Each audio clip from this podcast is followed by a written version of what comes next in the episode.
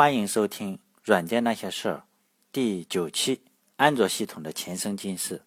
在开始说安卓系统之前，先说一点感想。我在构思这一期音频的时候，刚刚就在骑着自行车去接孩子放学，在回来的路上，儿子也就在自行车的后面唠叨唠叨的说他今天学校的事情，老师罚了谁，谁又做错了一道题。谁丢了橡皮砸前排的同学被老师罚，就这样说个无休无止。这个时候，我突然想到了张爱玲的一篇文章，叫《童言无忌》，里面说的也是这样一个场景：小学生和家长无休无止的说，大人呢则懒得搭理。这个时候，我突然想到了我做这个视频也是类似的情景，啊，做这个音频也是类似的情景。我就这样唠唠叨叨的说个不停。毕竟像我这样一个默默无闻的程序员，如果说话想让别人听的话，只有一个方法，就是成为一个很大人物，比如说像马云、马化腾那样，干出一番惊天动地的大事业，然后呢，就会有各种各样的自传问世，那时候就不怕没人理了。但是呢，你要想成为一个这样举世瞩目的大人物，对我来说啊，又是基本上是不可能的事情。到时候写一本或者是编一本自传，那就希望太渺茫了。所以这个音频倒有点像我随时随地把我想说的说出来，免得以后太压抑了。等到老了以后一发不可收拾，像清朝那个左宗棠一样，老了以后只干一件事情，就是骂曾国藩。任何时候，曾国藩就是他晚年的真爱。所以。我要在我年轻的时候，先把压抑在心底的话说出来，以免老了以后成为一个超级话痨。好了，开始说正题。我们都知道，安卓系统是谷歌的产品，在现在的市场上，除了苹果就是安卓，当然还有 Windows Phone 和黑莓，但后者都是太小众了。再说了，黑莓现在也使用安卓系统了。呃，我在看谷歌的一本书的时候。那本书的名字叫《In the Plex》，作者是史蒂芬·列维。在书里，他就写到，佩奇非常有先见之明。他很早就认为将来就是手机的世界，然后他恰巧碰到了安卓，马上就花了五千万把安卓给买了下来。呃，非常推荐我刚刚说的这本书《In the Plex》，里面有还有提到谷歌退出中国的事情。如果我觉得中文版的话，这一段应该给删除了。这本书还是非常值得看的，但也就是浏览一下就好。这本书不像国内的一些书，比如说前段时间六幺八的时候，我在京东买了一本写 刘强东的书，就是里面就有点觉得你觉得吹的有点过头了，把刘强东说的跟先知一样，啥都预见到了，不管是大困难还是小困难，最后反正都是刘强东赢，最后都是刘强东的勋章嘛。在谷歌购买安卓之前，安卓团队是在安迪·鲁宾的带领下研发出来了一个非常小众的手机。这个手机的名字叫 Sidekick 手机。呃，在这里我非常推荐自卖自夸一下我自己的微信公众号“软件那些事”。如果大家懒得关注这个公众号的话，还是建议大家去搜一搜这个手机。它的名字叫 Sidekick。我自己搜了一个，然后把这个图片放在了公众，呃，公众号里面，大家看看长得啥样子，然后比较一下这个手机和当时市场上的手机，尤其是跟诺基亚的那款什么 Game 手机，你看看是不是有很大的创新？但是在这里我不是说它有抄袭啊，我我的意思是英雄所见雷同，这两个手机真的还非常一样。当时 Sidekick 这个手机的用户有。两类，一类就是追求很时尚的年轻人，然后另一类呢就是硅谷的工程师。这个手机可以就这样一下打开屏幕，然后露出键盘，有点像那个超级小型的笔记本电脑。好像索尼也出过这样一款，可以放在这个牛仔裤的后面的兜里的那种。在两千零五年七月十一日，谷歌就宣布把安卓收购了。在此之前的两周。安迪·鲁宾曾经试图把这个安卓手机这个操作系统卖给三星，后来安迪·鲁宾也讲到过这个故事。当时他们团队总共七个人，然后去三星去推销安卓，然后三星一下子来了二十几个人，齐刷刷的站在会议桌旁边，他们也不坐下。后来等到三星的 CEO 进来以后，他们这几个人才坐下。这二十几个人坐下以后，用安迪的话来说，这就像是一个军事法庭，哎，就是非常肃穆。然后安迪就开始讲这个安卓系统。等他讲解完了，所有的人也都不敢说话，因为 CEO 还没开始说话嘛，其他人也不敢说。最后，CEO 的助理和 CEO 低声窃窃私语了几句，然后这个助理就说：“你是在说梦话吗？你们只有七个人，怎么能够征服世界？”然后这二十几个人就一起上了，在接受了一番嘲笑以后，毕竟 CEO 先定了一个调子，这二十几个人就可以说话了嘛。在接受了一番嘲笑和戏弄以后，会议就以三星应该比较高兴嘛，毕竟看了个笑话，心情很不错。安迪一行这七个人就有点失望，毕竟被嘲笑嘛，应该感觉不是很好。在两星期以后，他们就去了谷歌，谷歌当场就宣布购买这个安卓。在这个时候，三星听到这个消息以后，这个 CEO 的一个助理马上打电话就给安迪说：“能不能咱们？”开一个紧急的会议，三星也非常想收购安卓。哎，这个时候我突然就想到了前面几次我讲到的类似的故事，有 TPK 去诺基亚推销电容屏，然后就被拒绝了嘛。诺基亚不不买这个电容屏，最后苹果买了。微软和索尼当时拒绝购买这个体感设备，然后任天堂买了以后就生产了 V。还有一个就是卡马克。当时在 PC 机上做出了横版的移植嘛，移植了横版的马里奥，然后去找任天堂，任天堂也没买，最后卡马克又做出了这个 Doom 游戏。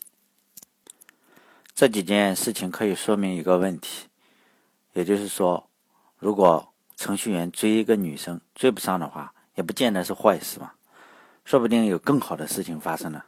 虽然这有点那个阿 Q，但是呢。这个真的不需要伤心很久，更不值得去跳楼。每次我在新闻上看到说某一个人为情所困，就跳楼自杀了，我就很恼火。这种傻逼，我操，就应该跳楼。对了，安卓之所以叫这个名字，是因为它的创始人叫安迪。安卓的意思其实就是安迪的小玩意这个意思。在被谷歌收购以后。安卓部门获得了很大的权利，谷歌基本上是要钱给钱，要物给物，而且他们这个部门想招聘谁就招聘谁，谷歌完全不用管。毕竟被谷歌收购以后，也得服从谷歌的一些规定，比如说当时谷歌就规定，员工不能开过，不能开超过宝马三系这种的车，当时的。宝呃，谷歌公司的 CEO 都是开丰田的 Prius，就是那款混合动力车。这款车最主要的买家就是那些大学教授呀、公司管理层呀。就说，在美国，警察一看到开 Prius 的这种车都不查，因为开这款车的人根本不可能是罪犯。而当时被收购的时候，罗宾早就卖了好几家公司，他开的是定制版的法拉利。哎，当时的价格能买十辆、二十辆 Prius 这种车，所以他也只好，他也不好意思开车去上班了。在被收购以后，为了解决 Java 的版权，谷歌花了不少钱。据说当时为了能让 Java 运行在安卓上面，做了非常多的修改，修改的代码数已经超过了三岸公司的限制。后来三岸公司被收购以后，甲骨文又开始和谷歌打官司。所以第一期我也讲了这个 Java 的前生今世，至于这个官司到底谁谁输谁赢，哎，只能拭目以待了。安迪当时的远景是开发一款运营商愿意推广、设备商喜欢制造、软件开发者愿意开发、用户呢还很喜欢的手机操作系统。就目前的情况来看，安卓应该算是非常非常成功了。在安卓还是个半成品的时候，苹果就发布了一台 iPhone 手机，就是第一台。当时一位安卓工程师说：“说实话，iPhone 的发布严重打击了安卓团队的士气。当时我们觉得这个世界末日就要到了。这次我们的对手可是苹果呀！当时苹果就像是耶稣再次降临人间，我们肯定是毫无办法了。但是安迪·鲁宾肯定不是那种轻易服输的人，在看到 iPhone 的时候，他当时正在去开会的路上，他让司机赶紧在路边停下，在路边看完了现场发布会，然后和同事说：“哎，我们还是不要先发布我们的手机了，我们的手机。”没有发布就已经落后了，在几周以内，安卓团队就改变了策略，他们一边一定要开发一款超过 iPhone 的手机。当时，他们内部有一款项目代号为“梦想”的手机，当时搭载了触控屏的手机，已经是安卓开发的重点了，并且打算在两千零八年的秋天发布这款手机。在当时，苹果公司还和安卓公司。就是和谷歌公司还是亲密的伙伴，他们有共同的敌人是微软。苹果公司发布 iPhone 的时候，当时还邀请了谷歌公司的 CEO 史密特上去讲了三分钟。当时史密特还说要祝贺这个苹果手机大卖。而与此同时呢，在谷歌公司的内部，是为苹果开开发那个地图、搜索引擎还有 YouTube 这三个软件。当时他们已经能看到苹果的原型机了，并且可以分析苹果使用的是哪一种哪一种 CPU，哪一种触控屏。当时可以说，除了苹果自己，谷歌最了解苹果手机。乔布斯甚至还为谷歌的图标找出了一个 bug。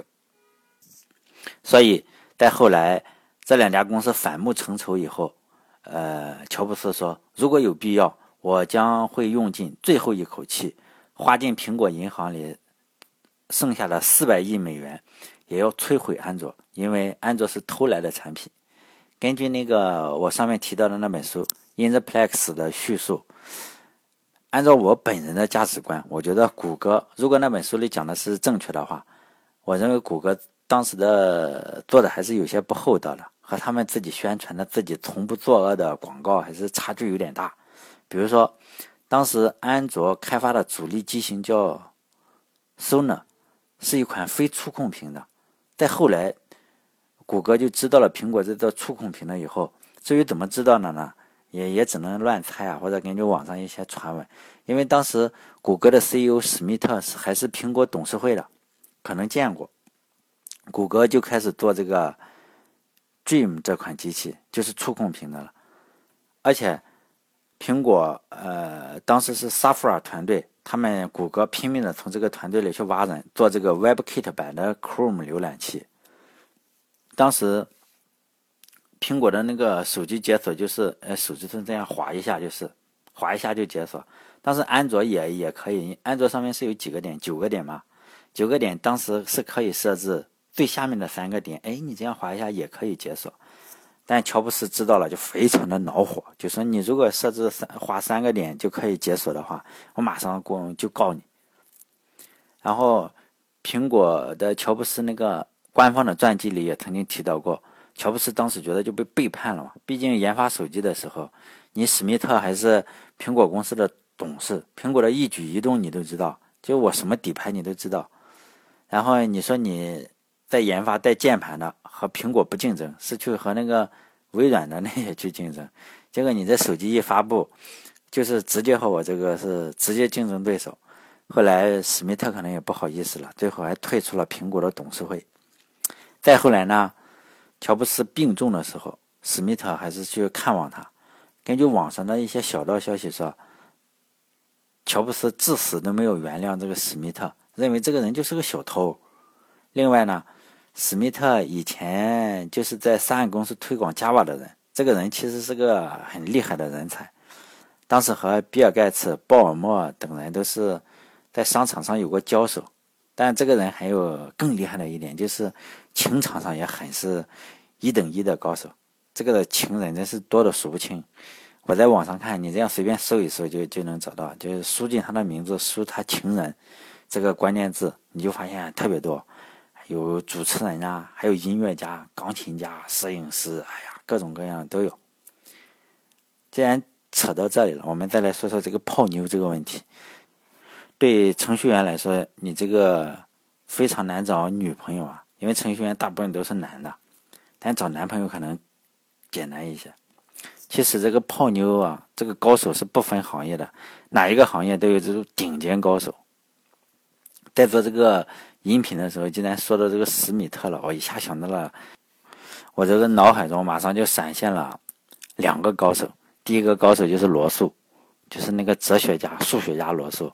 罗素还经常写书说这个幸福之路啊，要大家重视家庭、珍惜爱情什么的。但是他自己本人就是光自己结婚离婚、结婚离婚的搞了三次，情人无数，而且这个人还不讲究。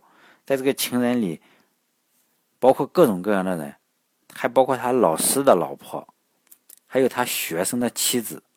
你想想，这个 非常的不太讲道德。毕竟是按中国人这边，你这个老师，你老师的老婆他也泡，他学生的老婆他也泡，反正都一点都不讲究。然后另一个人就是突然想到，那个不是泡妞高手了，是一个泡妞的。菜鸟，他就是意大利的物理学家塞格雷，他获得了诺贝尔物理学奖嘛。他自己写了一本自传，叫《永远进取》，里面就是讲他年轻的时候，大概十五六岁吧，对异性非常痴迷，但是自己呢就跟程序员差不多，就是交际能力很差，自己好奇，但是呢他又找不到女朋友，就自己撸嘛。撸完之后就觉得很罪恶，就和他的哥哥诉苦。他哥哥就给他看那种禁欲啊，保持心态健康的那种书，类似于正能量吧，比如说八荣八耻什么的。他说他看了也没啥用，反正呢越看越郁闷。但你说他哥哥是个什么人呢？他书里写了，他哥哥就是从来不看这种书。他哥哥人呢哈，又逛妓院，又泡妞，又吸烟，又喝酒，反正什么都会。然后呢，他哥哥。他还在他哥哥的抽屉里发现了安全套，但他自己也不知道怎么用，他哥哥也不教他，然后他就一直很郁闷。所以呢，我就说这个人你不能在很多私事上你不能寻求别人的建议，亲哥哥你看都不教。不过还是很推荐大家看看这个人的自传，名字叫《永远进取》，你可以去买一本。我觉得写的很真诚，很少有这种自传写的那么真诚。里面还有一个很奇、很很搞笑的事情。就是塞格雷的家家里，为了能缓解他这个青春期的旺盛精力，他妈妈可能知道了这个娃可能天天撸，就让他去学习跳舞。结果呢，他妈妈可能认为你这个跳舞嘛，体力劳动累了，你可能回来就不想女的了。结果他的教舞蹈的老师是个漂亮的姑娘，跳舞的时候他写这个穿的又少，简直就要了命了。他想他最好能在床上教他就好了。好了，这期音频就讲到这里，欢迎关注我的微信公众号“软件那些事”。现在这个微信公众号里马上就要超过三十人了，我做了以前做了八期，平均每期能吸引二点多个人，不达到三个人。然后不出意外的话，如果这一期再能吸引三个关注者，就突破三十人了。好了，再见。